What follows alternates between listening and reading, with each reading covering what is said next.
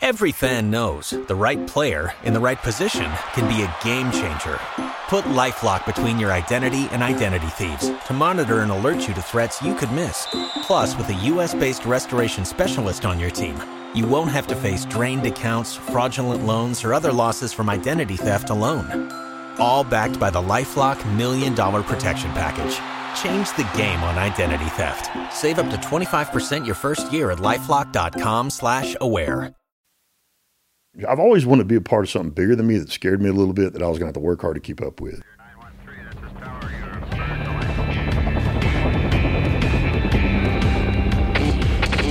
Never Quit. Never Team Never Quit Radio. All right, everybody, welcome back to the TNQ podcast. I'm your host, Marcus Luttrell. Every week, it's my job to fire you up, to ignite the legend inside of you, and to push you to your greatness. Join me every week as I take you into my briefing room with some of the most hard charging people on the planet. They're going to show you how to embrace the suck of life, teach you the values of working your ass off, and charge through whatever life throws at you.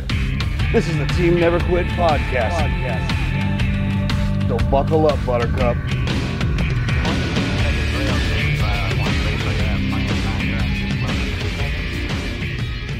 Ladies and gentlemen, welcome back to another beautiful episode of the Team Never Quit podcast. As always, thank you guys for listening and watching, and please don't forget to hit that like and subscribe button wherever you get your show. So, today, before we get to our very special guest, let's kick it off with our usual Patreon question of the day, which is What is the coolest place you've ever been? And are you able to go back? Uh, that second part's the big part of the question. I feel like those are two different That's questions. that's the they, they, those are two different questions. two different lives too. Like, It complicates things It when does they when ask if if we can can go go back. back.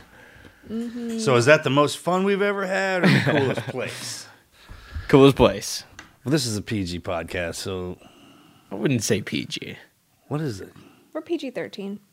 Man, that that you can go back to is the is the whammy on the deal. Mm-hmm.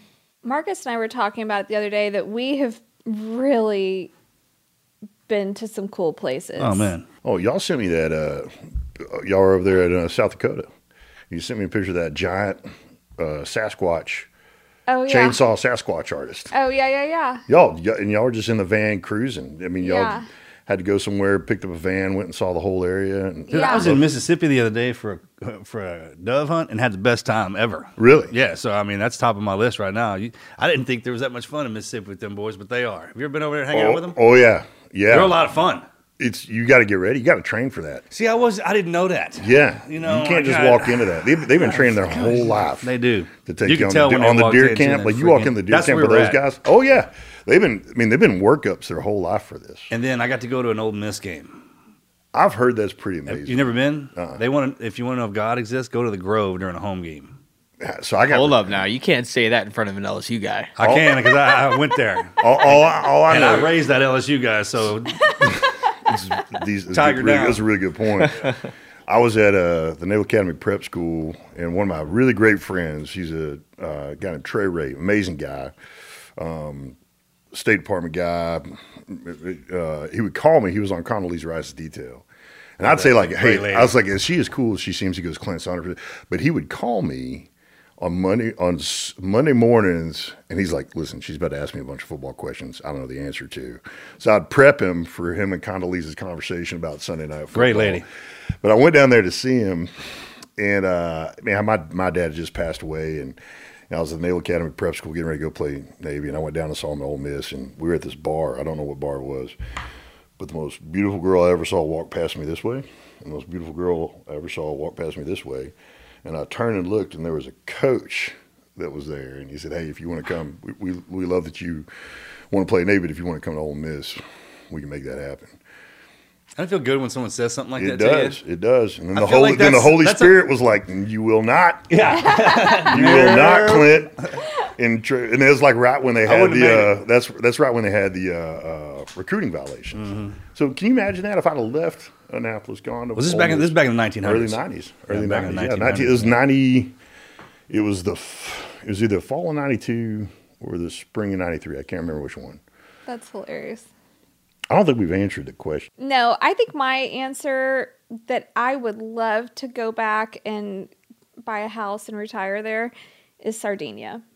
Oh man, yeah, that I think Amy would agree with you on that one. Sardinia is one of the coolest places It's in that northwest Arkansas, right? right outside of it. right You- by you miss it Eureka if you didn't Springs. know Yeah, by. Eureka Springs. Yeah, yeah. If you don't know what you're looking for, you blow right past we, it. we watch these Italy Oh. documentaries all the time. so This yeah, we're is a if- little island off of Italy, or it's part of Italy, but it's an Italian island, and it is. It was laid back, not materialistic. Yeah. There wasn't touristy places where we were. It was like the true cultural area. the best. You're gonna have to learn Italian too to live there. Yeah, They don't I even have got any- yelled at by an Italian. I loved it. Yeah. It had to sound. They cool. did it in a great way. Yeah. you know what I'm talking about. Like, Like, I I don't didn't know what you're understand. saying, I got it the just- what he was trying to say to sounds me, but it was just kind of like a Yeah, I don't believe you're happy. Yeah. but this sounds really cool. Yeah, they don't speak English, but it. I mean, the food was so good. The yeah. When my brother becomes president, man, I'm going to be the ambassador there. We don't have Hey, one when yet, When he but becomes president, I'll I'll I'll, tell. I'll tell him this. you should go with. I want to be Secretary of War, not Defense. We got to change it back to War. All right. And I want a van. Man. I think that's you should have a parking spot too. Well, so when we're traveling domestically, I want a van. Yeah. And internationally, I want to get the USS Texas BB 35 back up and going, and we're going to steam and go meet with people. That's a good idea. So- we're gonna do like it. it. That's a good idea. That's a great way to meet And I want a parrot. Of course, you- those two have to go. To, on your Yeah, shoulder. Yeah. Yeah. Oh my god. What god. about you? You've been all the places that you've been so far. Yeah, you're on a bend right yeah, now. Yeah, well, man. The place that's most fresh on my mind, I got to say Tromso, Norway. Go see the Northern Lights. I mean, the people that live over there can literally just look up every single night, at least in certain times of the year. And they'll be, they told me stories of them cooking dinner and just looking outside their window and Does it just defy description? Does it just defy description? Like every picture you see, every video you see, you're like, nah, that's not it. That's it. Just it just doesn't get close to it. every time you look at it, I heard it's different. So yeah, I mean, I saw some pretty amazing lights, but I've heard that there's even better ones out there, which is baffling to me because I got to see that now. See, that's how you feel every time you look at Mel, and how every time I, every time I look at Amy, that's how I feel. I got this recorded, so I'll pull that stuff out. That'll be a card. Put the tread on that Yeah, one. exactly. There, so, I feel like we should print a lot of those out and send them out to the boys too. 100. percent Hey, say this. You know what I mean? Like anniversary uh, go bags. 100 for team guys, and then you got Christmas go bags. Yeah. Like if you're in a Yeah. pinch, man, like if you if you don't if you forgot to order some shit, we Yeah. got a place you can do. Here it that. goes. 100 percent like a little sky mall, like our own little sky mall. team we guys, got team guys sky mall. Exactly, That's just why like that. When I mentor these young married couples, uh, they're like, I was like, hey, Wait, you saw? So- what? I, yeah, You're a so mentor now? We well, they ask questions and I answer them. I don't know if that qualifies as a mentor, but I've always called Amy my bride, right? And then I, I say, listen, always call her your bride, and always remember the day you got married. And they're like, why? I said, because I don't, I'm not good at math. So people go, hey, when did you and Amy get married? I'm like, June, June 21st, 1997. Like, you do the math. I'm not doing the math. It gets harder every year. Like, uh, 24 months. But I remember the day, June 21st, 1997. One, I sound like a rock star. Yeah. Two, I don't have to do the math. So do you put the day in there? No, I just say June 21st, 1997. Do you feel if you put the day in there that that would add something, like a little more it, kick? It would, but there's also potential for failure. like if that. you went like, oh, that was a Monday, by the way, I bet it's a Saturday. and it was sunny. It- Saturday, I'm going to do that. Saturday, June 21st, 1997. Does it have Yeah. to be on a Saturday? I Well, feel like that's when it was. It was on. Typically on on Saturdays. I should probably make. I make. think they did that for us. So I guys should would always probably remember that it was on a make sure Saturday. it was a Saturday. I'm pretty confident it was a Saturday. Yeah. When's your anniversary? Saturday. June, yeah. June 21st, no, you got to put it at the 1997. end though. It's, a a Saturday. Saturday. Yeah, Saturday. And then the other thing, they go, why do you call her your bride? I say, because I'd marry again today. That's why I call her my bride. And so all her friends, we were sitting around at dinner one time. Our friends like, oh, that's so sweet. And I'm like, babe, why don't you call me your groom? And she's like, sounds dumb. I was like, oh, all right. Well, there, there we. I go. think that's short for give me some room. There we go on Like, that after one. a while, it was like, it just sounds dumb. always around. was- all right, there we go. So yeah, the go bag, the anniversary, birthday, significant date, go bag. That's another. Throw that in there with the rare B and B idea we just had. Mm-hmm. And Hunter be managed a small portfolio of asymmetrically successful companies. That's kind of what I want to turn this thing into. Is one of those when when our kids get old enough, it's like Yeah. uh, captain's log. Oh yeah, Star date. Star date. This is you know this that and the other. Your And then, dad said what? Hey, we, we've given I've given you an example of every great person I can find in every scenario. If you get into one, That's really cool. You know what I mean? And what I wanted to now that you're that you thanks for happy happy New Year by the way. Hey, man, thank you. Happy New Year. I want to talk about BUD/S because I mean, like, really talk about that. How much fun that was. Yeah, and then but go back to the Naval Academy because I, you know, I, I'm a recent graduate from. I know you're a distinguished graduate. You don't have to salute me right now anything like that. So. Technically, my lineal, well, my I mean, lineal—want to, number, you can, but not not not inside. I'm you- not- it would just be up. it'd be awkward, and I don't know if he's framed that in or not well, right? but uh, I would say my my Naval Academy career was marked by athletic overachievement and academic underachievement. How did you find out about it? How to find out about the Naval Academy? Yeah, were you destined to go there? Magnum PI. That's a great way to say that. Uh, listen, I, it's it's funny. It's not. I got a It's chance true, to meet Tom funny. Selleck. Oh man, uh, we that's a whole nother. I mean- I got so one of the questions I know you get asked, I get asked all the time. He's the one that got me shooting for Beretta. Oh, that's really cool. He, it, it was beyond cool. That's what I got to do when I got out. We're getting ahead of ourselves. Go back. Well, so so one of the questions I get asked all the time is when do you when do, when do you when do you want to be a Navy SEAL, right? And for most of my life, I've never been able to answer the question. I just don't remember not wanting to be one. But I couldn't point to this genesis, moment of, hey, this is when I want to be a Navy SEAL, right? Until COVID. So COVID and quarantine happened. team and- got janky shit. This fell off like don't that. worry about it. I've already broke it. It's nature. This is what we do. We just break stuff. Uh, I do anyway. That's my gift, right? And uh, so, I, you know, I have my three daughters, uh, Maddie, Lily, Claire, Sutton, Rose. And Maddie goes, "Hey, Dad, you want to watch Magnum PI?" I'm like, "Absolutely, I want to watch Magnum PI." And she turns on the new one. I'm like, "Er, "Oh, stop! We're not watching the new one." So we go back to 1980s Magnum PI. Yeah, I hadn't seen the new one either. Don't. Yeah, There's no. don't, right, Listen, yeah. they're doing their best, but there's just some things you don't try to remake, right? And it was actually a really amazing show. It was really progressive. It was one of the first shows that really talked about kind of veterans coming home from war and and you know TC saved Magnum They way lived in more. than- I and he drove a damn Ferrari. and and and, T, and and TC was the entrepreneur, you know. Yeah. So so diversity and it was a really cool movie show. So we start watching the new one, right, or the old one, and then somewhere in the second season, there's an episode where they reveal that the character Thomas Magnum played football at the Naval Academy and he was a Navy SEAL. And all of a sudden, I had this hyper clear memory. It wasn't repressed. It just, you know, you don't think about that. And all of a sudden, I remember watching Magnum PI with my dad Thursday nights at 8 p.m., Little Rock, Arkansas. And there, I just had this hyper lucid memory of this chubby little Clint looking up at my dad, going, "Hey, Dad, I'm gonna play football at the Naval Academy and be a Navy SEAL." And my dad was like, "All right." And that's where the whole That's thing started? started. So I never didn't have a plan. Now there were other things I was going to do, but my fallback plan was go to the Naval Academy and be a Navy SEAL. And I didn't even realize how deeply that That's had- a seed. That's what that was. That was a seed being planted. I never didn't have a commander's intent. As, as, as crazy as that How to get it done is a completely different story altogether. You don't don't worry about that. whether or not it was even age. realistic. And and so then what happened is, you know, I loved football way before football loved me. I mean, I was the fifth string fullback in eighth grade, Brandenburg Middle School. There were three other fullbacks. Do the math on that one. Hmm. And my parents were like, "Listen, we we don't mind that you're the fifth string fullback. What upsets us is they printed it up in the program. Yeah. So Thursday night at Homer B. Johnson Stadium, it's one, two, three, blank, five. And my dad was like, son, if you don't have the athletic ability to score touchdowns, and you don't, I hate those who do. I'm like, well, who does that? He goes, linebackers. I was like, all right.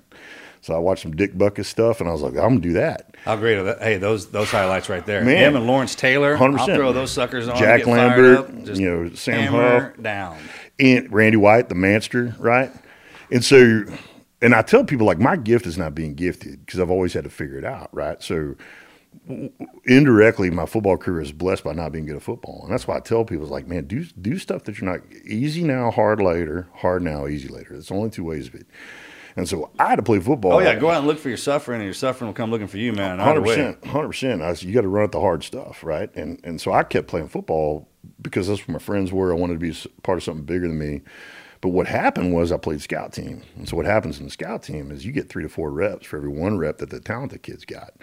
So all of a sudden I'm getting reps. I'm massing this knowledge. And on scout team, you play all the different positions. Yeah. What is scout team? It's you're the you're the uh, you're role playing. So you're pretending you're the team that the team's about to play, right? So you're you're you're taking North Garland's playbook and you're pretending you're North Garland before South Got Garland it. plays North Garland. So it's, it. it's where- it's where the guys who aren't good enough to play play during the week. We play Okay. during the week. The good guys play on the weekend. Got right? it. And and so a couple things happened. Like One- role players. Yeah, If hundred you're in the percent. military, it's OPFOR. Oh, you're It's- OPFOR, it's- right? that's something you And and and it, Rudy, Rudy's a Started scout player, right? Okay. So, so what Great hap- movie, by the way. Fantastic movie. So what happened is, is I, I, I had you know probably five or six reps for every rep that one of my talented friends had, and I had these different positions on the field. So I never started a game till halfway through my junior season in high school, against the school that my daughters go to now, Pierce. And it's kind of a funny story. We were up by twenty something, and one guy got hurt, another guy got kicked off the team. And my position coach will tell you to this day he wouldn't make eye contact with the head coach when he put me in because he thought he was going to get in trouble for putting Clint Bruce in. And it gets worse.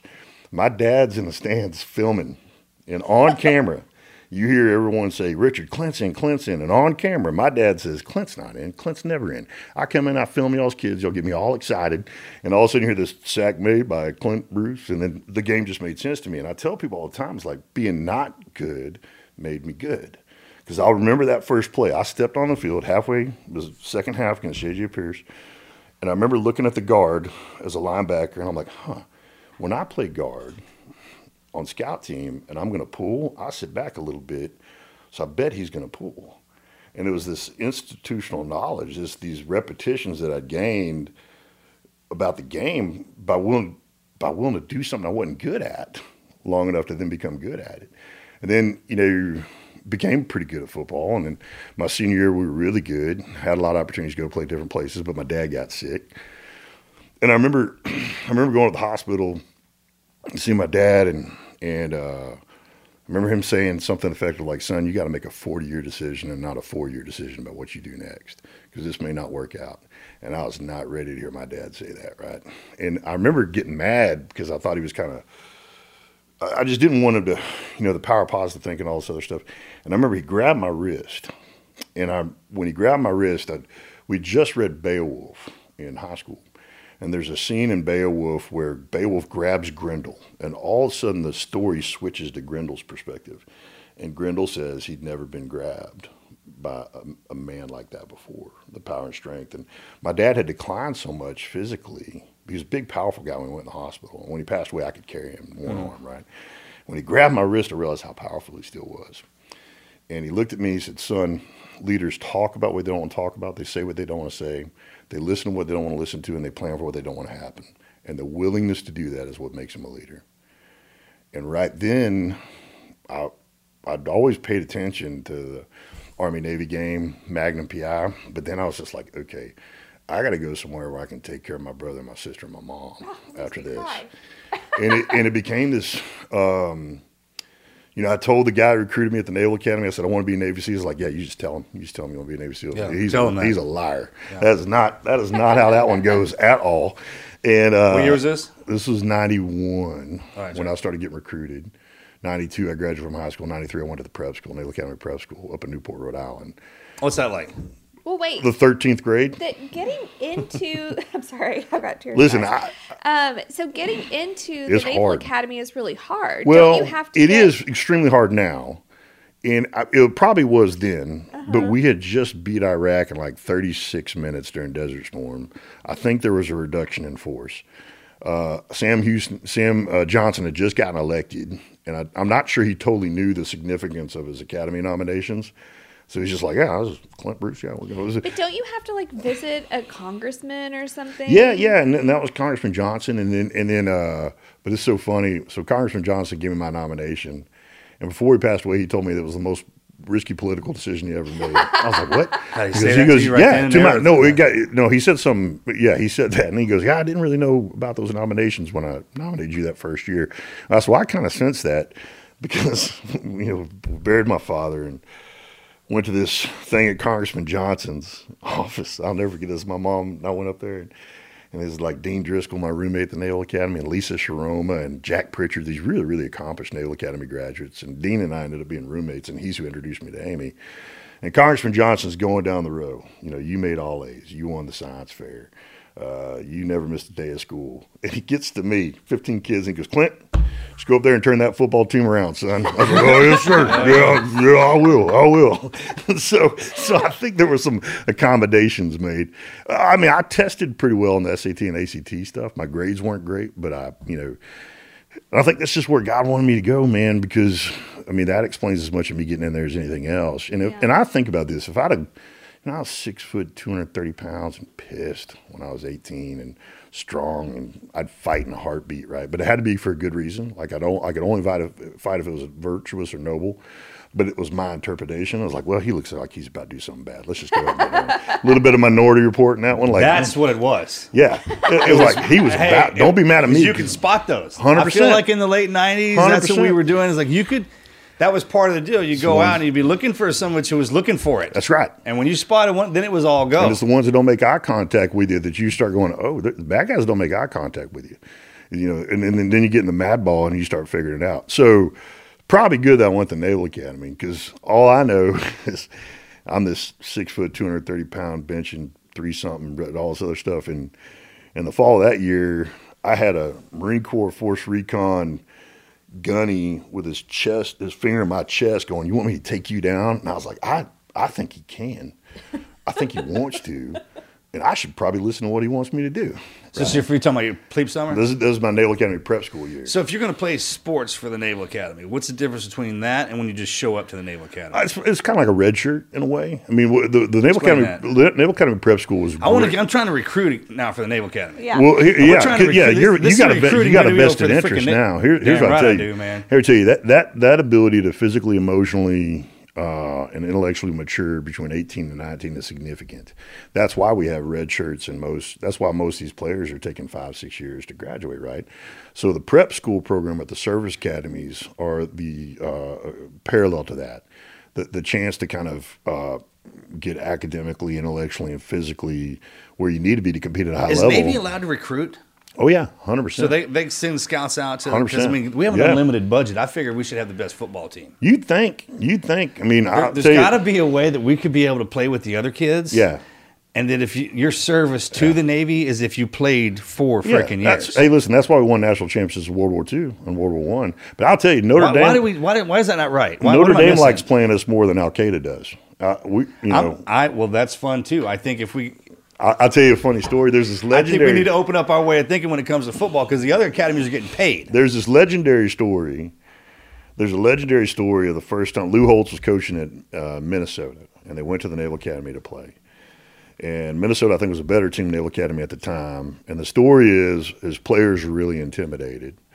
And Lou Holtz goes, "Why are you so intimidated? We're a better football team than them." And they started pointing to the battles on the wall, and they said, "Well, look at who they've already beat."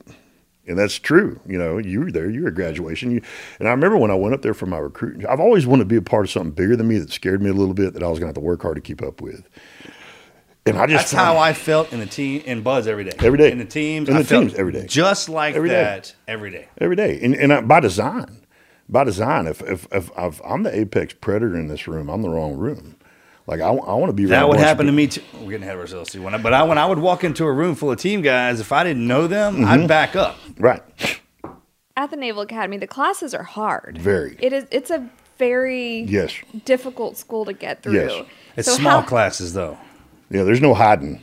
Yeah, that's my Yeah, point. there's no hiding. I guess that's the best way to say that. Yeah, like, hey there's man, when no- your ass is in there, they know.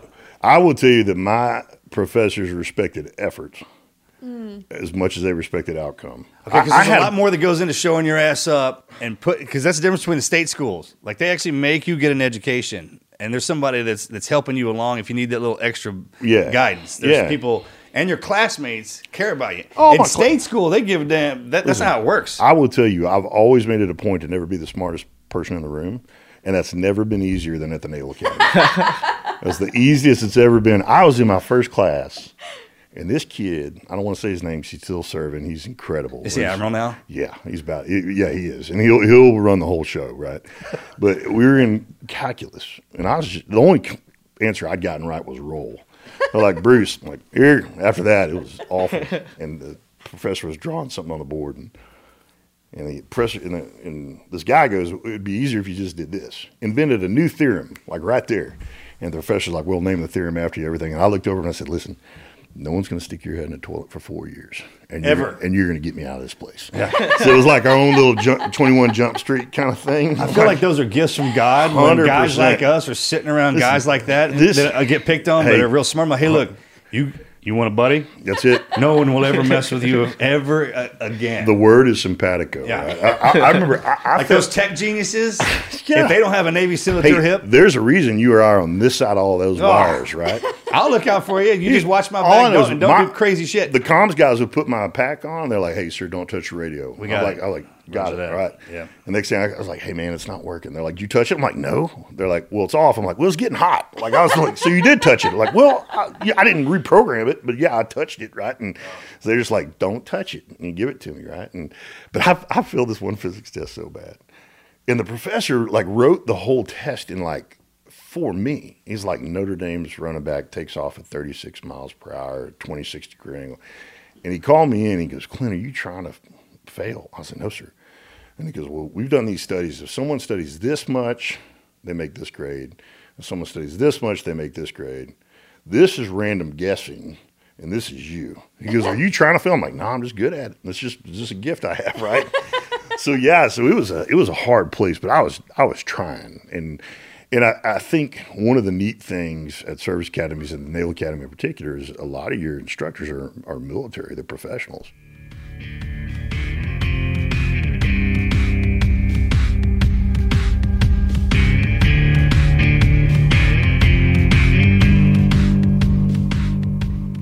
Are you ready to make 2024 your year of financial wins? Meet Navy Federal Credit Union, the place where banking isn't just what they do, it's who they are. Embracing this new year with Navy Federal can mean more than $470 stacked in your pocket every single year. And with up to 1.75% cash back on all purchases using the Cash Rewards card, Navy Federal members are simply making their money work for them. And guess what?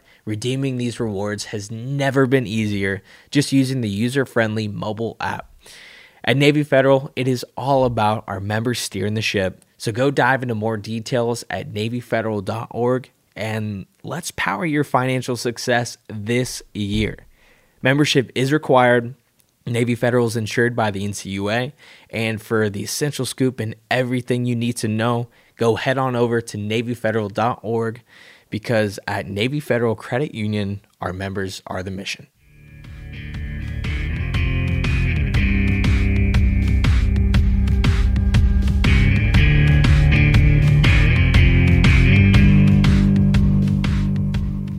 So one of the reasons I love about our pipeline and the SEAL teams is we all go through it together. And and one of the things oh, that's what makes us what we are. and, and one of the things at the end of the day, if your instructors let you make it through, they're eventually agreeing to, to do a platoon with you. And like my first, my second, You don't understand that going through, man. My, even I- if they told you what that meant, you, you didn't get it. the only thing I could think of that would give incentive, and I, I maybe I watched this, saw it on Top Gun. Do the Top Gun boys do this? They got their pins with their names already on it, but they're not allowed to touch them. I don't know. Imagine Maybe. like a wall with the tridents on it, and then you got your, your name is on your trident Yeah. waiting on you. We, we didn't have that. Matter of fact, you you never even touched a freaking trident before didn't- you got you one pinned on you. it. It bad luck. I remember a kid showed up at BUD/S with one already tattooed. I've heard him. those stories. I never that wasn't in my I- class. He, he didn't make it out that. of PTRR. He They- was they he was done. He was done before the class up. Right. when you're in the academy and you're playing football, Mm-hmm. because being a SEAL is a big deal for the academy guys. That's not an easy, real big deal. It's hard, right? Real big deal. Yeah, and in the, in the, in the selection Why is it process. so hard? Well, because there's so many guys that that's what they do when, when they want to go there. And then you know, there's only like when I went through, there was 16 guys uh, selected, and McGreevy and I are the same classmates, and I got picked. And and Groove, I was always blown away by how magnanimous he was. He's the smoothest son when I got picked. yeah. He made it a point to come to me. He's like, "Hey, I'll see you there." And I was like, because I felt like you know, I, I was one of these 16 guys picked, and I was looking at these other 15 guys, Walter, you know, and and I was like, man, I don't Henry. I was like, I don't belong here. And then I look at someone like Groove. I was like, how did I make it? And, and my whole deal, with Rhino, you know, my whole deal is like, Those names right there, you can say those to any team guy. They're amazing. Exactly who you're talking about. They're amazing. And I'm sitting there, was like, okay, I, I can't I can't fully answer why I got picked, but I'm not going to waste it. I'm gonna, I'm to use this. I'm, I'm going to. Uh, I, I've, I've always had this kind of Forrest Gumpian kind of life. Like I don't know why I'm here, but I'm here. I don't know why she said yes, but she did. So I'm going to use it till someone finds me out, until God calls me home. And so, and we were really fortunate. We, you know, I, I tell people later, like, why'd you go to the Naval Academy? I'm like, one, I, I wanted to take care of my family, but two, I wanted to see how good I was. If you go to a team that won a national championship and they win another national championship, there's a part of you that wonders how much you that did. If you go to a team that didn't win a lot and all of a sudden they win a lot, you know that you made a part of that. Like on to the Dale Academy, like I played for four years, and the reason you play for four years is you're really good, or the team you join is not really good. And you can look at Naval Academy record in the early '90s and figure out pretty quickly. I mean, we had amazing guys, incredible athletes. It just wasn't working, right? And then you know, Is that a coaching thing? yeah, I think a lot of it was a coaching thing. It was a system thing. I mean, if you got a bunch of badasses and you can't make them work, Hundred percent, and you got to run a system that's right for the players you get, right? That's right. And so my senior year, you know, Beef, Beef and I played together. You know, he's a year behind me. I mean, I played with amazing guys, but we had a system. I mean, the coaches that came in and coached my senior year: Paul Johnson, former head coach of Georgia Tech; Gary Patterson, head coach at TCU; Phil Emery, former general manager of the uh, Chicago Bears, player personnel, Atlanta Falcons. I feel like we Charlie should be able to Weatherby. pay our coach, our football coaches, a badass salary, and then they don't have to pay taxes. I, t- I tell my service academy coaches all the time. Kenny Niumatalolo, he's over at UCLA now. I said, "You got guys ready for war as much as you did football. Like you have no idea how many lives you saved on the battlefield because of what you taught us on the ball field, right? Yeah, think about the mentality. Yeah, I mean, the ones at the server academies want to go to, they'll go to war. you have real talent there, but you have kids that want to play football so bad they're willing to serve for five years after that. And and like for me, you know, I, I I got interviewed by ESPN. I think it's probably 10, 12 years ago or something like that. And they were asking about rivalry games. And they said, "What do you think?" And I said, "Listen, I love rivalry games. I think rivalry games are great." I list these. I said, "Um, I said, what do y'all think?" And they list these off. I said, "Those are great games, but Army Navy stands apart." And they go, "What do you mean?" I said, "You show me another game where everybody playing is willing to die for everybody watching, and I'll tell you that we have company." And, And, that's the way they it is. fight each other. Yeah, like brothers do, right? And and and and, and so I I was incredibly. My little brother played Oklahoma State, and he's jealous of the relationship I have with the guys I played with, and it's because we went through more together. And then, like, we didn't at, at, at Navy football, but like, it, it's not metaphor. Like, when you go to most football teams, like I, I was doing the NFL thing, you know, hey, play like the guys next year's life depends on it. That's a metaphor. Naval Academy, Tom Rhino's right here next to me. We're about to take a snap together. That that's going to be real. Tom Poulter, defensive end, fighter pilot. I mean, so all the intangibles that everybody else plays for aren't intangible to us at the service academies and the Naval Academy when I played. And that's why it was so easy for me to leave the NFL. It was so easy for me to leave the NFL because what I loved most was there less. Not that it wasn't there, because you know I, I played at Baltimore with, with well, there's another reason I left the NFL is I played the same position as Ray Lewis at Baltimore, oh. and I was like, it, mm. it might be easier. He's a different type of human, I said it might be easier to make it through. He's another trip. one I watch. Hey, let me tell you what, he's a special guy. And Yeah. this was his second year. So this is so I graduated in ninety seven. Went to Baltimore in summer ninety seven. It was Ray's second year. So no one knew how great he was going to be, but we all knew he was different. And a lot of people don't understand how wide he is. I mean, he is a wide human being. And two, he's quick, and then three, he's a pro. And he was becoming a pro then So is his personality. So is I mean that his guy's intensity, freaking- his oh, passion. I mean, I- I'll tell you, I don't tell a lot of people this story, but I'm about to tell as many people as watch this this story. But I remember when I was, Nobody I will, was when I was at the Ravens, I decided I wanted to go. So I was going to go to BUD/S in February of '98. So I was going to play that season. I'd made the team at the Ravens, and I was going to play, and then I was going to go to BUD/S right after one season, right? And then do SEALs and maybe come out do what David Robinson did, whatever, right? So I remember in camp, and a guy got hurt and Walter, you know, our, our, our friend, uh, reached out to me and said, "Hey, you can you can start earlier if you want to, because an O, not a Naval Academy, no, an ROTC guy quit." So I called Amy. I said, "Hey, we got to go." And I remember I went up to Marvin Lewis, was the D coordinator at the time, Ozzie Newsome, and I said, "I got to go. Like, uh, uh, listen, I love this. This is an amazing opportunity. I'm, I'm so privileged to be here." Um, but everything I learned here is going to be something I already know. It's going to be it's going to be a, and I got to go where I don't know. Like that's that's that's just where I got to go where it's harder because you're going to learn about yourself if you go where you don't know, right? And I remember I said it in the and I don't know if Ray remembers this or not, but I was in a I was in a linebacker meeting room, and I told everybody I was going to leave and go serve, and Ray stood up and he grabbed me by both shoulders and he said, "Go be great, go be great." And he got emotional. I got emotional, right? Mm-hmm. And so I think it was 10, maybe 12 years later, I go back to the Ravens to speak.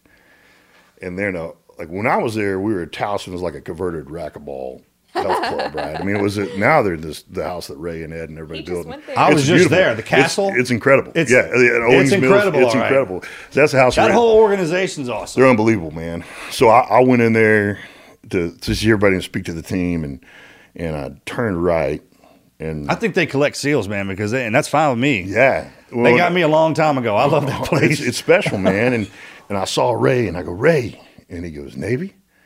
And I said yeah, and he goes I heard you were dead. I'm like nope, if I am, you are too, man. And and I put my hands on his shoulders. I don't know if he remembers this, but I said go be great.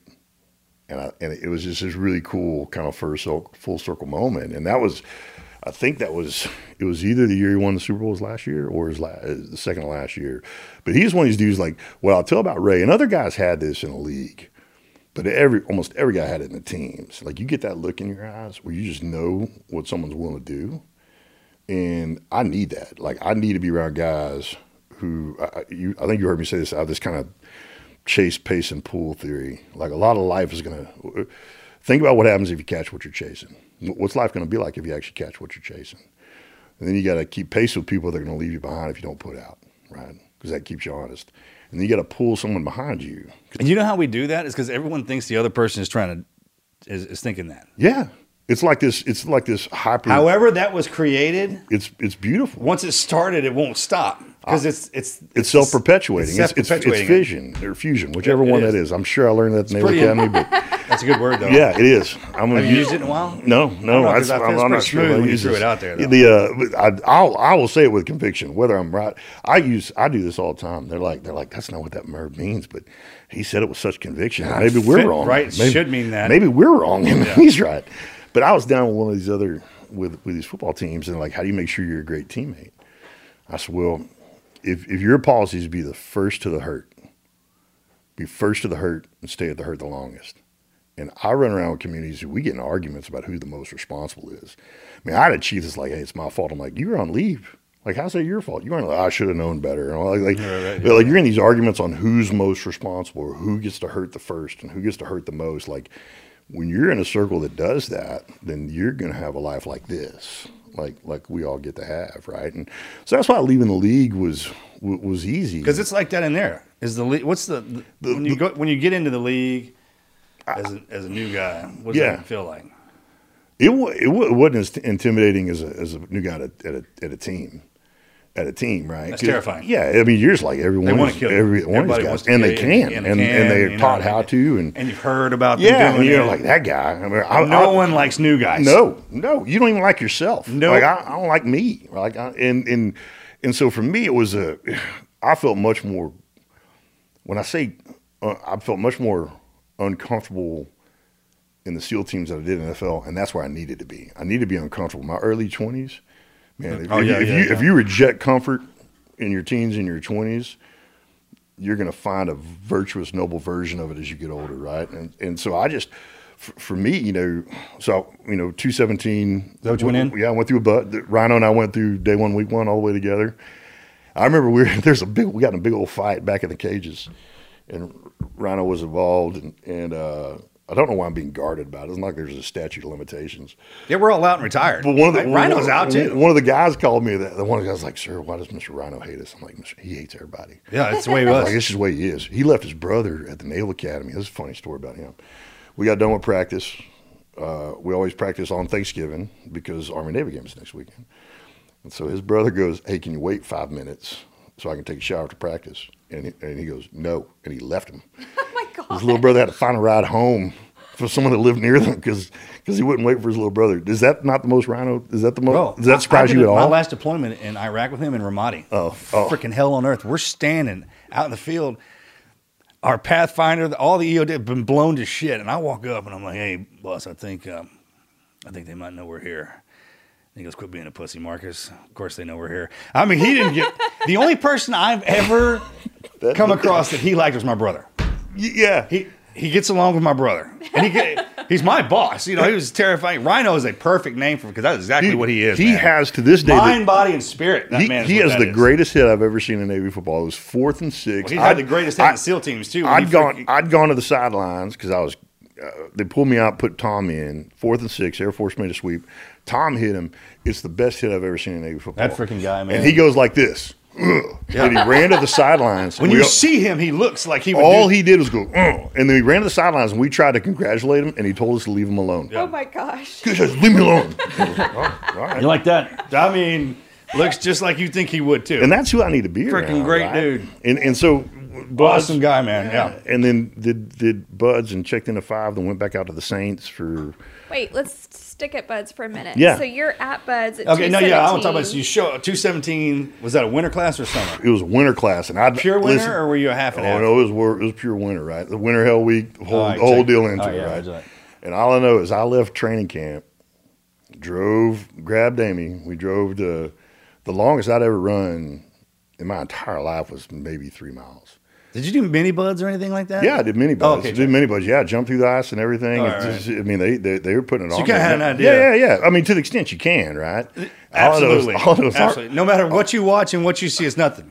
uh, my first conditioning run at BUD/S, they were they remember because we had the turbo diesels. Remember we had the uh, and, and the the corpsman was in the back, and he's like, "Sir, we are committing a safety violation because we are so far back from the rest of your class." That we are jeopardizing the safety of the rest of your class. Like that's how slow you are. Right. Which I for an officer is a big deal, yeah, like listen, especially an academy officer. Man, let me tell you what. In, in like I, any big guy that's listening to this, here's the secret to big man running. The secret to big man running is this: lean forward until you're about to fall over, then don't. just for however far you got to go. It's just it's to just do controlled run- fall, That's why I don't run either. They kicked my ass. Oh, you and it kicked my ass. I ass. remember first time we did the O course. First time we did the O course, they did it al- alphabetically, right? And Angold goes first, and his first run, you the biggest guy in your class? oh, oh, 100 percent, What were you weighing? two fifty. And you're obviously boat crew one, right? Oh, Oh, I see yeah. boat crew Oh, one. yeah, yeah. Check. All right. Yeah, and I, you know, I, I, I graduated from BUD/S at two forty something. I was just a big guy, right? All I know is Angle did the, he did the O course, and he was like a minute off the all time record. And and I, I, the instructor's trying to look at me as all like instructors. I feel compelled to prepare y'all for the difference that you're about to see This is why you learn subtraction. between, between A and B right here. So like, but but for me, I mean, I we had a we had a good class, man. We um What was your first time to run the O course? oh, it, I think it was like eleven minutes or something like that. I heard Jesse couldn't- Ventura said he did in like 47 minutes. I first couldn't time he ran figure out the spider wall. My, like I hurt my ankle in camp, so I couldn't I couldn't pigeon my ankles in so you can get close to the wall. So I fell off the wall so many times. I started aiming for one of the instructors. I was like, well, if he gets close enough, when I'm about to fall, I'm gonna I'm gonna try to hit his ass, right? which does not endear you. It That'd does not a great endear you idea to to the, try to do that. And I almost got in a fight the night the day before I checked in at Danny's Palm Bar. I didn't know I was wasn't supposed to go. You went to Danny's? Yeah, I didn't know. In BUD/S? with my wife. Good for you, man. And a guy was looking at my wife, and I was like, "Go to the hills, can't happen." Oh my god! So I, I was about to fight him. We are about to fight right there, and then this. All I know is big guy. I won't say his name, but you know. him. And uh, we're about to fight because he's staring at my wife. It's Code of the Hills. Is what you got to do. And all I know is there's this lean guy with a big old bushy mustache sitting at the bar, and he put his hand on the big guy. And the big guy turned and looked at him, turned and looked at me, and sat down. And I was like, all right, I don't know. I'm not a smart guy, but if that guy told that guy to sit down, and he did, I'm to go sit down too. and then the instructor almost fight ended up being my first phase instructor. Oh my gosh. and it was, it is, and we are going through Hell Week, and I remember Rhino, another Rhino story. They're like, you know, what's your favorite instructor? What's your least favorite instructor? And and I don't know if Clifford was there when y'all were there, but he was just great instructor. Instructor Clifford? Yeah, First rate? I, I yeah. and then I was going to ask you, man. well, 'cause Gille- you- Gillespie was uh, the the big guy, right? And I go, my least favorite is this guy because I did everything on the football field that he wanted to do. And Rhino goes, "Would you just shut up? Just shut up." Since you've been you've been saying this stupid stuff since 1992, just shut up. I was like, sorry, man, it just happens. this is another Rhino story. Just shut up, Clint. I was like, man, if I could, my life would be a lot easier on a lot of fronts. That's so. So yeah, so who Bud's, is, who is your hardest instructor in first phase? Uh, it, well, Scholen and Gecko. Gecko was Mike Getka. Gecko was still he he'll call me and I still get nervous. Okay. I'm a 50 year old man, Bro, He's like, hey, I'm in Dallas. You want to have lunch? I'm like, I don't. I was on the golf course by myself. Yeah. Chipping up onto the green, and I hear fucking Latrell. And I mean, the same shiver Yes. hit my grinder Yes, reminder. yes. I thought about pissing myself a little bit too, man. And I, It- I turn around. all he's on the tee box it. by himself. Yeah, like, yeah. You going to fucking hurry up with this or what? And I did. I was like, oh wait, I was like, sure, I was man, play through, play through play- yes, to this day. Him, what are you doing? What are you doing? the most terrifying man in the SEAL team is probably Calvin. yeah, yeah. He looks like he would be. sadistic. And I mean, smart, like eh, Hannibal Lecter. Hannibal Lecter instructor. Brilliant. Yeah, great a- dude. My first deployment, I was with him. I walk in, he just freaking tagged somebody Yeah, and was telling me about it, and I was like, and he's a killer too. Yeah. You know, I was like, a, real- like a real one. Ama- I mean, when, amazing. when I think team guy, he's the first person pops in my head. Uh, yeah. I mean, there Shit was, he would do to us the second phase, man. and then I, we had uh, uh, we, yeah, we had we had some. I say his name to every guy, and they're like, oh, yeah. Oh yeah, yeah. And I'm speaking good about him. I would never say anything bad about you, instructor, ever. No, Still to this not, very not, day, not just want you to know recorded at all. But respect. yeah, still. But that was, you know, that that for me was everything I loved. I love, I love doing something where every day you don't know how it's going to end, and if you don't pick the right people in the right way, you're not going to make it. Like those, those, that's the, that's the environment where that it imposes the most honesty on you, and you're a better version of yourself. So I said this earlier: chase, pace, and pull. Like you got to be around people that you're trying to make better than you because if you don't, you're going to be doing this thing for longer than you want to or longer than you're good at it. And the thing deserves more than that. And I've always had this, I always feel like all great leaders want to get forgotten.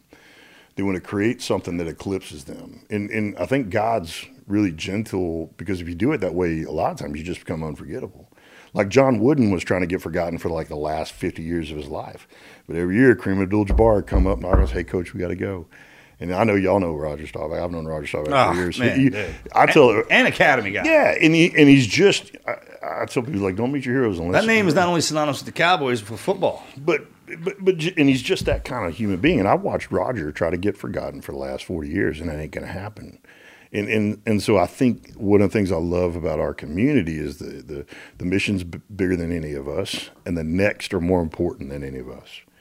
And we do it that way, we're going to produce a generation um, that does for us what we did for the ones before us, or try to do for the ones before us. And but that self perpetuating meritocracy is an important deal, and that's the environment I've always.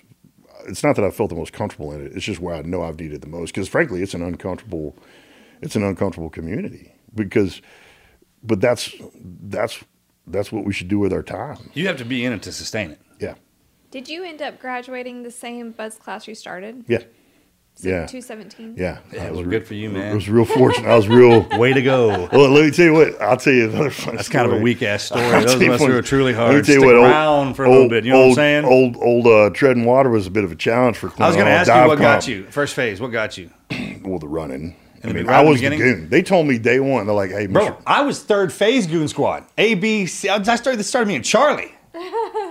That's, all I know is first phase instructor Ryback goes, Mr. Bruce, you're the goon. Casey freaking Ryback. Casey Ryback. Casey. Shit, we yeah. actually have a seal named Casey Ryback, and he's a badass. Yeah, yeah. He was you the know one who that he beat is. my ass, he's, too. He's PTR. That's right. he- That's where I he's got like, it. He's like, you're the goon, so it doesn't matter where you finish. Where you are.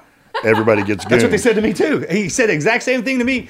And matter of fact, conditioning runs that I'd be like, hey, do not be behind this dude right here. Exactly. Okay, so you're the officer of the goon squad. I'm the LPO. Oh yeah, and then my deal is if I was feeling froggy every once in a while, I'd It'd get I'd- good to you? I'd, I'd no, I'd sprint and just goon the whole class. That's what I'm talking about to get good to you. Because the yeah, because the goon, because guys like us are good at goon stuff. Hey, pick up that log and Beat carry it. your I'm like, ass, I'm built yeah, for wet that. sand. Like, I've been That's like watching Commando my entire life. I've been waiting for this, right? So we're good at the goon stuff. I It's all the told her about that stuff. moment the other day. I wanted to repeat it. You talking about commando moment with the log and the Yeah, chainsaw. hundred percent, hundred percent. I think we should do our I conditioning think runs you and can do BUD/S it. like that. Uh, we should. Oh we should. gosh. So, to, yeah. So, so we're very fortunate. Had great classmates. Made it all the way through. Are you in the water? Yeah. Yeah. That was your skill set. well. One, I just. I, Float. Well, no, I've, I've always been. Yes, actually, I sink a lot. That's what Really? help, what helped me a lot. Is Oh, I, okay, check. Man, like I just I mean, drown proof, drown like, proofing and throw you in stuff. water, I just freaking gone? go right down on the bottom. Right, so. I didn't have to excel or anything during drown proofing. I just go down and just chill and then bounce back up and stuff. And, Well, and I'd always been how'd good you in do water. doing drown proofing? I, I was just I've always been comfortable in the water. So for me, it wasn't it wasn't a big deal. Because some of those guys who actually the guys who sink are pretty good. We're good at drown bounce. proofing. That's great. Yeah, it's check. the it's the, ones in the middle. It's the survival swim. That's where it Dude. gets harder, right? that kick your ass. Yeah, it was tough. And then all I know is we tread water in pool comp. And I told the story the other day, and I saw him the other day. So Tom Chabey was Yeah. second phase O. And I'd passed everything first time, every time, um, time during dive phase, pool comp. Do they push that except pretty for hard because being an officer, Naval Academy officer? Like, hey, you guys got you got to. I, I think we push it on ourselves, and there's an expectation of it from Yeah. the community for sure, and certainly from the Naval Academy. There Yeah, right, right. Right. And Are I, they watching? Like, do they follow the Naval Academy? Or are they a lot of the following grads that are already in the teams will circle and see who's. Hey, you, Oh, they do do that? Oh yeah, yeah. Okay, check. Good- I didn't know y'all did that. Yeah, I mean, we you- did that. I didn't know we did that. You try I to can say pull- that you- now, yes, right? we do that. We, We try to that, police all our own and make sure you know the preserve the brand. For brand, the right? confusion of Marcus saying that he's a part of this He's a now, graduate. He got 2023 2023. 2023 in the books, honor- baby. Honorary Naval Academy graduate. Classmate. And he's That's important too. a very excited about I it. I love it. I'm so proud of him for that. And he and even uh, he's an honorary graduate, and he has a higher GPA than I did. hey, check this out. You know, so I'm the LPO, and then I was in there with um, Slab. Oh yeah. Yeah. So you got a Medal of Honor, Master Chief, and then you, now they have their LPO. Slab just stares into your soul. He does. He can touch He, it. he was he was up at the office the other day, and I felt like that scene in Goonies where Chunk just starts confessing stuff. And then one time at the theater, Yeah, when he walks in? uh, and, uh, ugh, ugh, and I just started confessing the stuff because Slab was just staring at me. I was like, "There's one time I took a dollar out of the He offering is. plate, and I just I put four quarters in. I was just trying to make change, and and uh, God, that's true. But I, you'll love the story. So treading water with the twin eighties was hard for me because I couldn't eggbeater Ah, to save my that life. That kicked right? my ass. And all I know is I, I'm going for the last time, third time, and everyone's kind of giggling a little bit. I'm trying to figure out what's going on. And I look up, and Chaby is on the high dive, and he's hung a sandwich on a fishing pole off the high dive right above my head. He's like, Mr. Bruce, maybe Mm-hmm. this will keep you up. And I inhaled a third of that pool, Yeah. shot right to the bottom. Oh, The instructors came down and got me and finally passed that last one. That's the thing. Like, if you can separate yourself from the pain, BUD/S is the funniest thing you've ever seen. It is So I think comedy. all the guys who were BUD/S instructors are their Yeah. own class of frogman.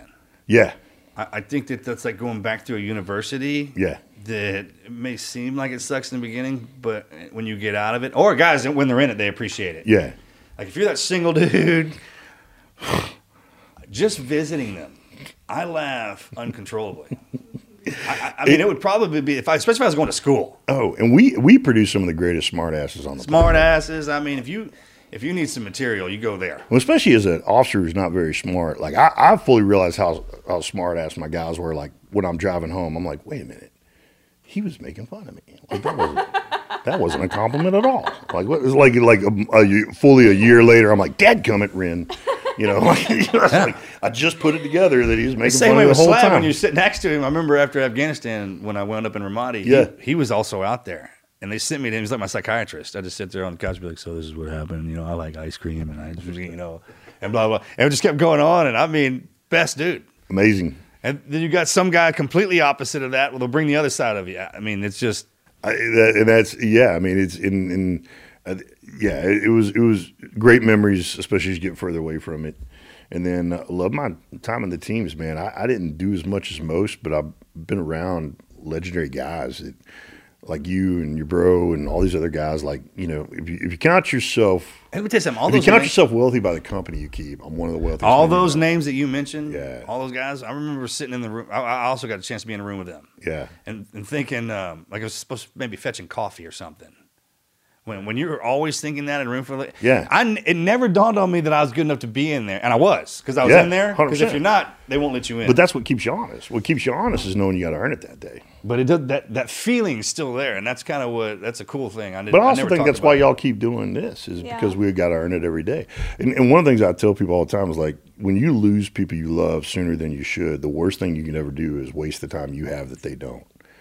And so I think all of us have a tremendous intensity to steward our time as well as we know how to with the time that we have now. And that, that's why y'all do what y'all do now. That's what why I'm doing what I'm doing right now. And and you know, one of the questions I know you get asked this all the time. Morg does, and say, "Hey, what's your favorite gun?" And I always slow down. I'll go, "Hey, are you asking me what my favorite gun is or what my favorite weapon is?" And the younger guys will kind of sit back and like, "Well, it's the same thing." I'm like, "No." A gun is a tool. A weapon is what I use to win. Yeah, I'm like My favorite weapon is a map. Because if I have a map, I have everything. I know what the bad guy would be. I know what to come in, what, what to bring, what to leave, how to get home. And if we have a map, the worst we'll ever be is wrong, but we won't be lost. Mm-hmm. And wrong and lost are different. They are different animals. I've been both. I've been wrong and I've been lost. I'm an officer, land nav. Yeah, we, just, good. we, just, we get lost. That's what happens, right? It's all right. It, but for me, like if you're if you're lost, any move could be wrong. It's terrifying. But if you're wrong, it's just a matter of realizing it. Remember where you said you want to go, availing yourself to the wisdom of those who are where you say you want to go, who have been there, and the camaraderie of those who want to get there as badly as you do. And then you just got to do the do the work. And and kind of for me, I kind of you know getting out was hard. And and and and finally, I had this moment. I was like, man um, when I look at the world through the lens of maps, makes more sense to me. Like I kind of define my life as having lived on four maps, literally the ball field, the battlefield, the boardroom, and the breakfast table. And so the ball field describes my season life as an athlete. But now it's, hey, how do I take care of myself mentally and physically? It's it's the map I use to guide and govern this mission to take care of myself mentally and physically so I can perform at a high level, right? The battlefield describes our seasonal life as members of the military and the SEAL community. But now it's how do I protect those who have been entrusted me morally, mentally, spiritually, and physically. The boardroom is how do I provide for those who have been entrusted to me. And the breakfast table is how do I build a family that loves me and that matters to others. And for me, all of life is about taking what I learned on the ball field and the battlefield and, and building a boardroom that allows me to be at the breakfast table who I said I'd be when I told Amy I do. Right. And and that's how I don't feel lost these days is, hey, w- w- my job is to put X's on the map worth going to. Make sure I'm going to these high hard X's that scare me a little bit with the right people. Get as many people to high hard X's uh, as, as are willing to do the work and use my time, right? And and to do it in such a way that I've I've, I've, I've stewarded the wisdom that's been made available to me to those coming behind me. So not that they can get to the X I went to, they can pick a higher and harder one because I already broke trail, right? That's that's our nature is to break trail, not so you can get to where I was, but you can get beyond where I was, right? And Well, they teach us not even to walk on the path. right, Period. that's right. We, that's it. And we get nervous when we're on the path or we're cheating. You know, we're, we're There are some things that down here that are designed a little bit differently, yeah, and I mean we're, we obviously fall into that classification. yeah. So when you see, like, we just visited y'all's other friend. I'm not going to say his last name because he's still in. Um, the other Clint. Oh yeah, the real Uh, one, the, ba- the, the one. If you were Hey, casting, we were, we, hey, we were die buddies. dude, if you were casting Beowulf, that's him. You just pick him. So we just visited the other He Clint looks like uh, at the BUD/S It's compound. like Beowulf. dude. That's uh, and he was telling us he's in charge Yeah. of BUD/S now, Yeah. and he was telling us that uh, recruitment is at or enlistment, I guess, is at an all-time low. Mm. So what? he looks would- like Buliwyf Yeah, off of Thirteenth Warrior. that's it. Thank you. Hundred percent. That's him. He just needs an Irish wolf in So, him. what do you say to the young men that are, you know, have thought about going into BUD/S, but then they chicken out or whatever it is, or they say, oh, because of this administration or whatever the the reasoning Yeah. being. Um, what do you say to encourage them to go to, to I- I- I- try? listen, you will mourn the hard years that you missed as you get older. As you get older, you will mourn the hard years that you. Oh, you can't do them. Can't do them. You know, That's you- exact- You, you will mourn the hardest things you missed doing, and and you know I tell these young men around me, I was like, adventure during your twenties, find during your thirties, grow during your forties, give during your fifties, then do it all again in faster loops once you hit sixty. But your adventures are for doing the hard stuff, right? And and and you know, I I, was telling my daughter the other day, I was like, you learn about kind of the world and academics uh, in your youth and in your teens, and then you learn about you in your 20s. And so, where are you gonna? What's gonna teach you the most about you in your 20s? Easy things or hard things? Hard things are always going to teach you more about yourself because you can't lie. That's that's what I love about football and all these other things. These games tell us the truth. Hard things tell you the truth. And the more talented you are, the more will the more the world will tell you anything you want to hear. So you got to be even more intentional about surrounding yourself with truth tellers, right? because the the world seeks ease and comfort and hey do this and you know it, so you got to be around you got to deliberately be around people that'll tell you the truth especially when you don't want to hear it and and I said this earlier easy now hard later hard now easy later mm-hmm. right? there's a lot of questions that you and you and me don't have about ourselves because we asked them in our 20s and we answered them and, and, and we learn from others who are asking themselves the same questions a couple years ahead of us and answering is like, okay, how do we? But I mean, let me tell you what, you're going to mourn the hard years that you missed when you're young if you don't choose the hard things now. yeah. Yeah, when you get on road test it, it's like, oh, find out what you're not. or what you are, or if whatever that person said is right or wrong. Well, finding out what you're not is that's why I love. Like finding best out what you're not. It was like, hey, I'm not this. You know, I, I, I talk about this thing called the the achieving average, and and one of the things I say is like I'm not a I'm not a gifted person. Like if you if you're to aggregate all my gifts and abilities, you'd find me to be a high C or low B in just about everything except for looks. I'm a good looking guy. Like it is it is what it is. I mean, I I was walking out of the house this morning. I caught a glimpse of myself in the mirror, and I turned and looked at Amy, and I said, "Babe, I can turn it down, but I can't turn it off. It just is what it is." And she laughed and went back to sleep, which is kind of hurtful. But um, but my gift is not being gifted, and so I, the way I've always seen it is the mountain makes all men and women average if you're aiming high enough. And if you don't start these hard things with angles and allies and advantages, you're not going to make it. And if you can make it, you shouldn't have gone there in the first place. Like, so angles are ref- constantly refining our craft. Allies are running with people who mean what they say as much as we mean. And advantages are understanding what you're good at, using those, and then finding out who's good at what you're not that you need and, and getting out of their way so they can do it. Yeah. And so it's pretty simple, but only hard things are going to impose that on you, right? You know, and I, I don't, I don't know many people that have done hard things that mourn the hard things as you get older. But I know a lot of people that wish they would have done harder things when they were younger. It's all hard. That's that word itself. Is like, oh, it's hard to take. Something. Yeah. No, no, no. It's just a thing. Yeah. It's like when you go into it, that's how you know you're in it. Yeah, It's just part of it. So you're a Naval Academy grad, barely. Yeah, naval. Yeah, real proud. I got your scores right here, Wait, man. It's just, Navy football. I thought I had a 4.0 until they told me I had to divide by semesters. I was like, oh, am I eligible? Can I? Navy football, then a SEAL, Mm-hmm. NFL. What? Tell us about what you do now. Man, so what I love doing now is building and leading companies, that allow veterans and athletes to transition more effectively. From the ball field and battlefield, look at the boardroom as a place that you use to build a breakfast table that you're proud of. And so for me, you know, building a small portfolio of companies, allow guys to come off the ball field and the battlefield more effectively using what they already know how to do, to be around people who know more about the map they're on now than they do. So for me, I mean, the business plan is real simple. It's Psalm 127, 1 Peter 5, 6, and 7, Galatians 6, 9, Proverbs 22, 29, Proverbs 27, 2. And so Psalm 127, unless the Lord builds a house, laborers work in vain. So I asked God into it very quickly at the beginning. 1 Peter 5, 6, and 7, do not put on airs. God will promote you in his due time. He's very careful for you. So who are you going to let write your book? You are the creator of all the things, right? Galatians 6, 9, do not go weary doing is right. In a time reap a harvest and a benefit. Is, got to do work. You know, it's the chopping wood verse. Proverbs 22, 29, you see a man excellent in his work, and cannot speak for small men, speak for kings. What are you good at? And, and, and what leader needs that so you can earn the right to learn from that leader? And then Proverbs 27, 2 is let no one boast for himself, a stranger's lips and not his own. So my deal is like, ask God into it, don't sweat it, do work, be excellent, shut up I like and it. repeat. And so a small, you know, what I love doing is like, hey, when you come off the ball in the battlefield at the places we've been fortunate enough to be at, you are a subject matter expert at really four things: helping leaders protect, perform, compete, and recover. So, you know, global security, leadership, team development, human performance are those three companies that we kind of build. And, and, and ultimately, what I'm trying, what I love doing is building companies and then guys plug into it as they leave the ball field in the battlefield. And if I've done my job in 22 months or less, they've met someone they didn't know and discovered something they didn't know how to do. And they look at the boardroom the way they, they should look at the boardroom. Like veterans and athletes should look at the boardroom the way that we look at a gear locker.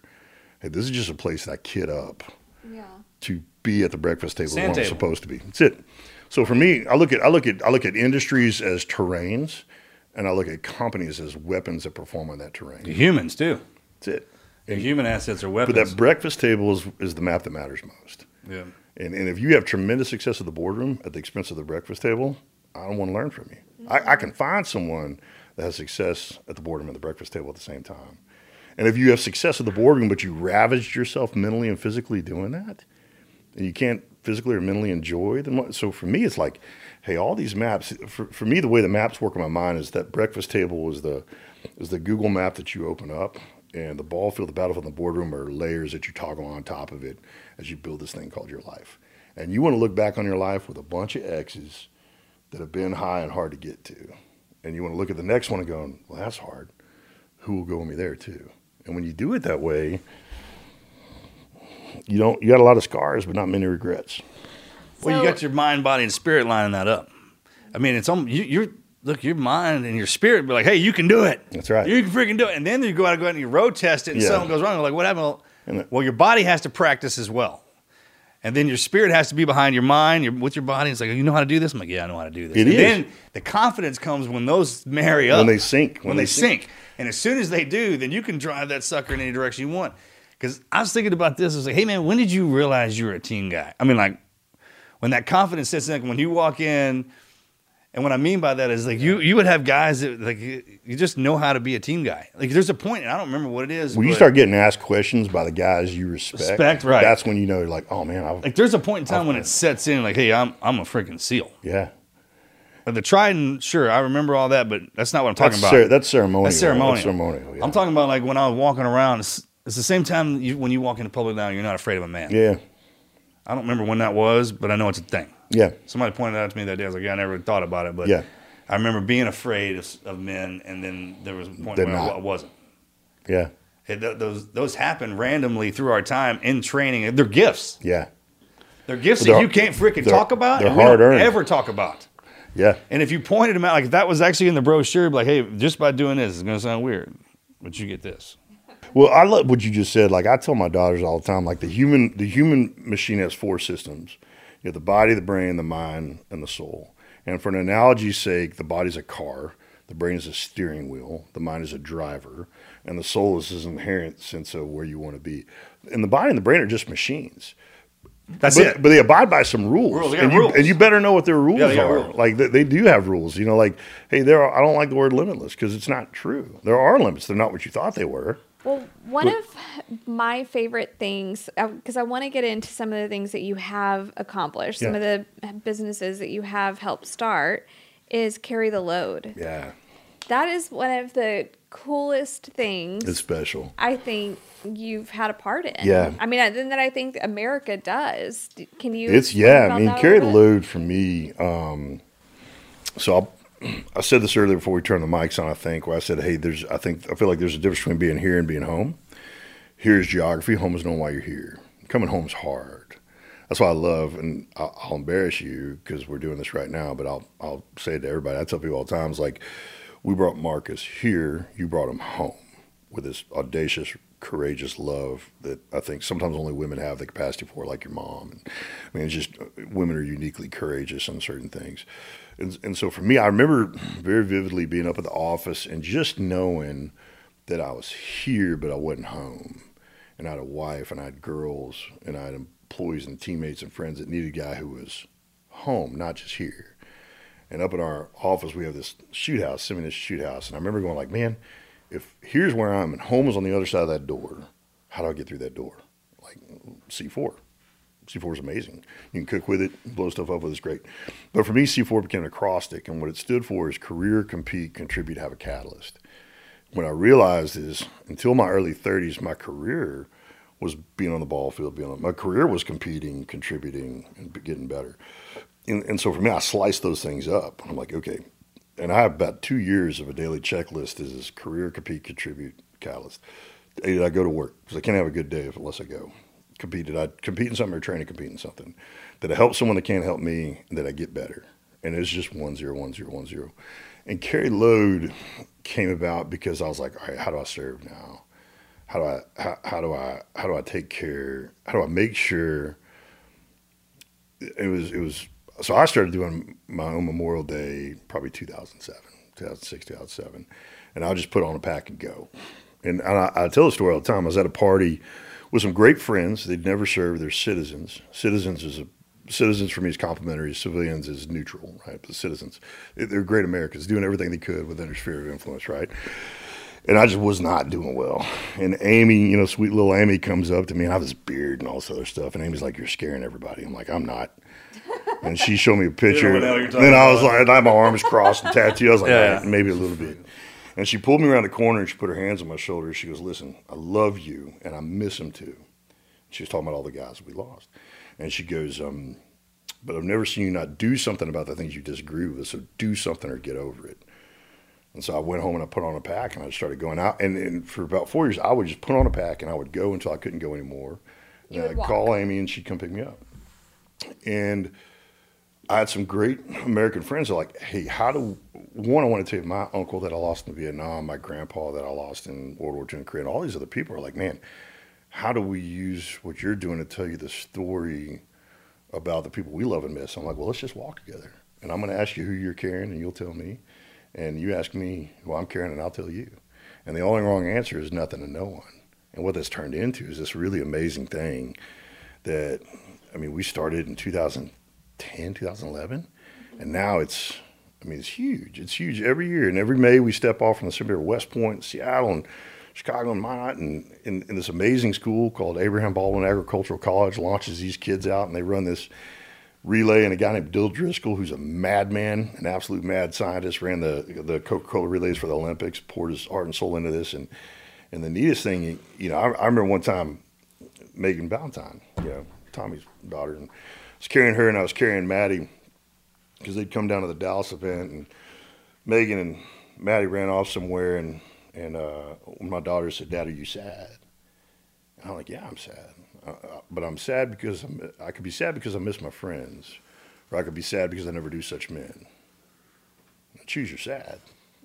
Like, I'd rather be sad because I miss friends and I've never known someone like No, I, that. I heard it said the other day, man, that especially with us, the, the, the expression like we're doing time in here. Yeah. We got life. Yeah. We all got the death penalty. Yeah, Right. So, what did team guy? What do me and you deserve to get put down in here? Right. yeah, Because we're different. So when guys check out, it's like when you when you guys get out of prison, you think the guys in prison are upset about it. Probably a little bit in our own yeah, way. yeah, right? Right. But the guys who die in combat and they get to go back out, it's like, oh, good, good. Yeah. Guys, of course you did, right? Yeah.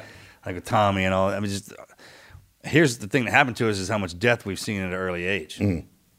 Like most people, when they get in their Mm. Yeah. late late time, all their friends die. That's why grandparents act the way they do. yeah, And then there's there's those short bursts of time when they're with you. They're always you know it's a happy time, everything like that. Mm-hmm. It's like that just kept accumulating on us, like the amount of deaths. So now when we see each other, especially our the GWOTs, yeah, I mean, well, the Vietnam guys had it bad too. And then the storms and the shields were so violent that Right. their war lasted 39 minutes right, because the Right. Vietnam dudes are so pissed off. Right. And then we got what we happened to us. yeah, And then now that we're all out, it's it's each guy's trying to find their pace, kind of. yeah. And I think we got to find ways to to, to we got to find an enemy, and we got to use our time. Something, yeah, exactly. Right. So Something what's what's my enemy? Hey, my enemy are the reasons people are afraid. Enemy are the reasons that guys think they can't have a life beyond the military, life beyond the It could be an education. It doesn't matter. Yeah, college. That's my enemy. I, can, I I'm scared of it. I need to beat it. The surfer only cares about the wave. It doesn't have to be the wave. You're always in search of the wave, but it, any wave will do. See, I feel like the good team guy life too, though. The Yeah. surfing, board shorts, and Oh yeah, shirt. yeah. I mean, work hard, play hard, and, and the the one thing that I, I'm really proud of the guys we know is when you lose so many people so quickly, it can make you casual and too aggressive with this fear of missing out. You only live once, kind of thing. And I think what's happened now is we've started to steward the fact that we're still here. Oh, are you backing it up? Yeah, Yeah, yeah. Hey, we, are still. I don't know here. when that started to happen, but it did. Whether whether we should be or not, we can't ask that question anymore. We are. What are we going to do with our time? We're going to use our time to make it to, to, to make sure people. Because for me, the calculus with Carry Load was this: my friend thought you were worth dying for, and they didn't even know you. And when you don't miss them on the one day you're supposed to, Memorial Day, it makes them die for you not make sense to me, and I needed it to make sense to me. And the magic of carry Load is this: pro- to this day, probably seven out of every ten participants in carry Load is great American citizens and their Yeah. families. I have friends that don't have anybody That's it. in the military that they like there's no family members or friends But or anything, but they love the mission and they show up And at what the they have to know, every year. what they have to know is that I tell I tell angry dudes all the time. It's like, listen, you can be mad about a lot of things, but you can't be mad because you think no one cares you lost your friend. Because that sixty year old hedge fund manager who never met your friend has been humping with a forty five pound. He's pissed on off about it. Yeah, and yeah. I he, he, he, and, he, and he's here because he wants you to know that your friend mattered to him, even though they didn't know Yeah. him. And I've done this, and he walks up and is like, "Show me your hands." I'll give guys, "Hey, walk with this name." Mm-hmm. This is executives that have never served. They're like, "I want to do something like walk with this name." And three in the morning, I'll go go look at his hand, and he'll open up his hand, and, and, his, and he's like, "That's my friend. You're carrying my friend." And all of a sudden, he can't pretend that he, no one cares that he lost his friend anymore. And so that log is off the fire. yeah. We're going to find something to be angry about. That's our nature. Anger can be our fuel. Mm. But let's just be angry about the right stuff and not Yeah. the wrong stuff. And America is not apathetic. I mean, America cares, and that is the thing that happens every year with carry the load. Is you can't, you can't, you can't be a veteran that comes to carry the load and think that nobody cares that lost your friend. Can't do So, it. are there events like everywhere, or is it mainly in It's- Dallas? No, it's huge. That's I mean, what I Da- thought, Da- yeah. the whole month of May. God, I forgot how many. I mean, Stephen Holley, you know, Hmm. Th- that's what a Naval Academy grad's supposed to look like. And, like, like these central casting, just Uh, yeah, that's him right there. yeah, there. that's it. That- That's that that's the right you know, there. like if we did a calendar, he'd be January, I'd be February, March, and April, all, all of them. Right? It's a And, uh, layout. Those It's a called layout. It's like a it's like an accordion, the Yeah, yeah. accordion one, and uh, uh, but Stephen does an amazing job with it now. Debbie, uh, but I mean, there's probably 35, 40 events over the course of. Man, and those and those relays are coming across the entire United States the whole time. You're gonna link it up. Yeah, One day. it's amazing. It's it, it's the coolest thing, and and and you just run into dudes, you know, like and, and you'll be in the middle of nowhere, and like groups like Team RWB will come out of the woods. They're like, yeah, we're gonna walk with you the next five miles, and and so you'll just walk along some side of the road, and some farmer will come up, like, what are you doing? Your car break down? Like, no, sir, I'm walking to Dallas for this thing called carry load, and he'll park his truck and walk next to you and tell you about Vietnam and Korea, and Oh you're my just gosh! and it's the first time he's and you just you're just blown away by it. And um you know for me carry the load restored my faith in uh, america. Yeah. because it wasn't what we see on the news and hear on the radio. It was the mom getting her there's a there's a there's a place in i think it's La Vergne tennessee. And if you rob banks go there when carry load comes through La Vergne tennessee because the whole town comes everybody's there kids get out of school Oh wow! and it's the neatest thing Really? ever, right? Yes, it's incredible. That's the best thing about small towns. They'll do yeah, stuff like Yeah. that. It's incredible, right? I think Carry the Load and Wreaths Across America are two events that really bring Yeah. like just Americans and oh, They'll military Send out freaking. Like together. 'Cause it's like service. It's service. It's not And it's showing that you care. Yeah, and it, it's you action. don't you don't have to be um, a family member or a veteran. You just No. have to care. Yeah. And that's I love service projects like that that are nationwide. I remember we were coming up with carry load, and we were like, "Hey, we're gonna we're gonna go for twenty hours and eleven minutes because that was the year it was." And Stephen's like, "We're gonna run." For I was like, "We're not running." He's like, "What are you talking about?" I said, "Listen, Run. Why I would said, I say said, I such a said. I said, people can't run and th- you can run and talk. I can't run and talk. so we'll be walking.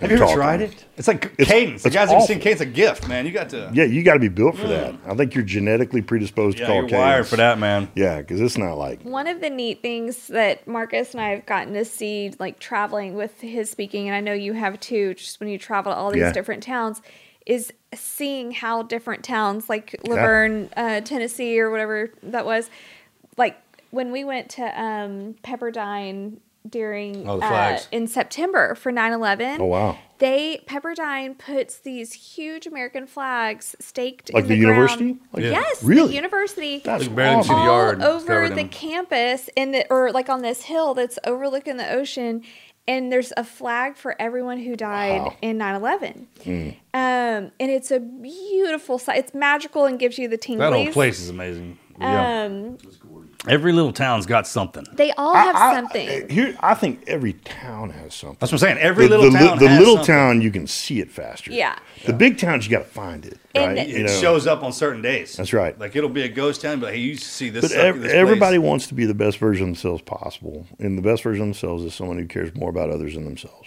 one of the I want to just mention one other um, place is in Hawaii on Pearl Harbor. Oh wow! Our um, mutual friend Walter, Yeah. his, his wife, sent me these pictures this year, and they had combat boots with Really? pictures and names of everyone that died post 9-11 Oh wow! in um, in Afghanistan, Iraq wars, boots just spread all over the um, incredible. airway of Pearl Harbor. That's It was incredible. Really cool. And a, this year, a full rainbow was hanging over the boots. It was a really cool sight. Man, and the other thing for me is like, I'm I'm not. I mean, I, by and far the ones that get most excited. Not, not- well, I shouldn't say that. A demographic that gets really excited about carry load that comes out are these young people.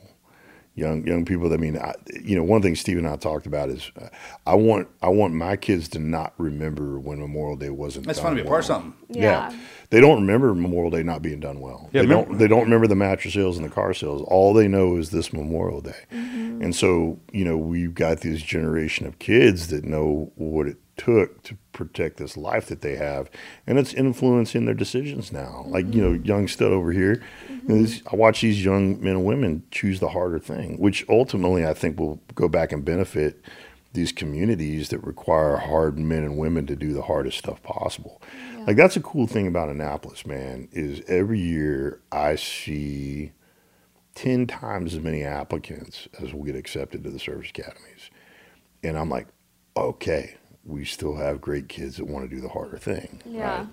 And, and, and, you know, and because we need them. I mean, this, this whole American proposition is not a free thing. And there There's are people that want to take it out. Very special feeling when you walk onto the campus Mm-hmm. of one of the service academies. I've only been to the Naval Academy. Marcus I've been to all- all all of them, been but just don't worry about the other ones. There is no other service academy besides Naval Academy. Let's put that out right now. um, but Go Navy, beat Army. it is very special. Matter of fact, we're exactly 3,000 from the Go Navy, beat Army bleachers.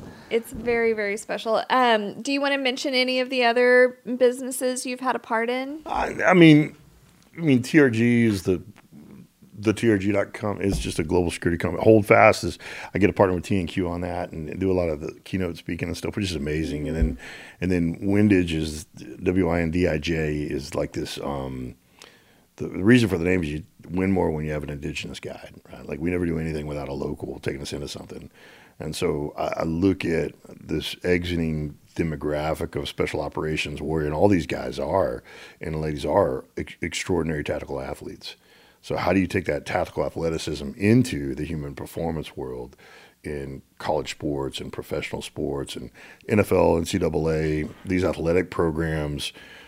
they have amazing opportunities for veterans and veteran family members to plug in and learn from the amazing strength coaches. And so it's like for me, I always go, hey, if we're going to start a company, it has to fall into this protect, perform from the neck up, compete and recover, which is performance from the neck down. And those are the businesses we innovate into because that's where you're going to be a, you know, if you want to meet a CEO, meet a CEO by doing something that he or she needs. Mm-hmm. And then that CEO who knows this boardroom map better than you is going to go like, hey, why don't you come over here? Mm-hmm. And and that's just like getting an IA, individual augmentee opportunity. Hey, work out hard at the gym, and that unit's going to like, hey man, why don't you come over here with us? So for me, business, Oh, yeah. is, is business. Bring to the board what you already know how to do, and get around the people who know more about you on this map than you do, and then listen to them when they tell you, hey, you ought to do this. Yeah. I've got a buddy of mine. He owns the 16th biggest mortgage company in the United States. We were at breakfast one time, and I'm like, "What does it take to be number one?" It's the natural question all of us are going to ask. And he's eating his omelet. He goes, "I don't know." I was like, "Well, you don't know." So I go, "What about number two? Because I don't know." Now, so I'm getting disappointed now. I'm like, "What about number five? he's just eating his omelet. He goes, "I don't know." I go, "What about ten? What does it take to go from 16 to 10? And he puts his omelet down. He looks at me. and goes, "Here's what I know." If I try to go from 16 to 15, I can't spend three months with my daughter on this island I just bought in Vermont every summer. And he started eating his omelet again. And I'm like, I that's like the it. dangerous man. The Yeah. dangerous man is the man who knows how much enough is. Yeah. I mean, that's, that's War 101. Don't outrun your supply chain. That's we know that, but we forget it when we come to the boardroom. Why? Why- Like we would never. If you look at coming from the battlefield to the boardroom as an invasion, we would never invade anything the way that we invade the private sector from. the Oh, I tell team guys that with anything. I was like, wait a minute. After I tested you with Yeah. not only BUD/S and being in Yeah. the SEAL teams and two wars, and you get out and, you, and you're telling me what's kicking your ass? Yeah, Navy SEAL, what? that's my deal. Is like terrain fam industry, Yeah. weapons fam company. You know, uh, Team guys got to have that second guy with them. We're trained in twos. There's, there's always two of us, not there's just one of us, there's man. two things I do not like. Worst thing that happens when they separate us when we freaking get out. 100%. man. There's two things I don't like about the private sector. One, you stay in command for far too long. If you're doing command well, it taxes you at every level, right? And, and it's more sustainable. So sustainable. you in set the up your command sector. like that then. That's right. So one, don't stay in command for longer than you should. And then two, there's no senior enlisted advisor. So you got to find it. You got to find that person that's ruthlessly married to the truth and is going to hurt your feelings to tell you the truth. And I, I to this day, I, I'm, I'm, I miss my chiefs and my LPOs, and, and I've replicated that role within my companies because I know I need it. You know, it's like the strength. That's the worst part about making rank, and that's the best part about my job is Mm-hmm. I never made it past LPO. Those are skill sets. It's the best job. Best job You're ever. still doing the job.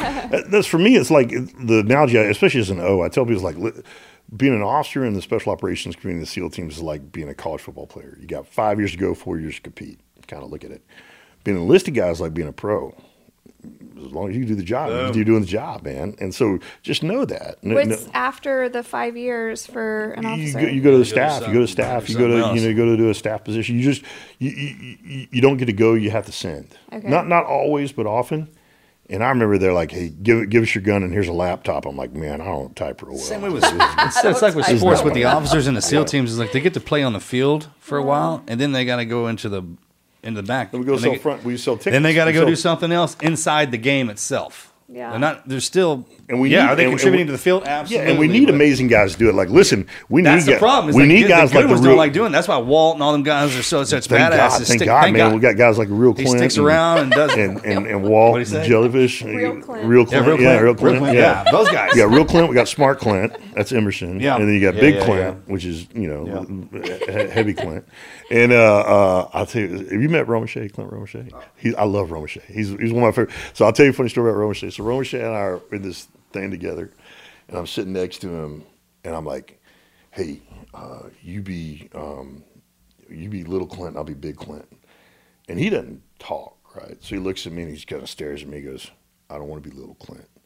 I was like, "All right, you don't have to be a jerk about it, man. I was just having some ideas." And he goes, "He goes, I'll be uh, I'll be compact Clint, and you be heavy Clint." oh my gosh. Well, that's a little, that's a little hurtful, but but okay, right? That And, uh, is so funny. but but thank God we have guys like that and beef and these guys that stay in the community and, and serve beyond when it's just fun and yeah. and, Wait, so uh, I'm there's gonna be a reunion.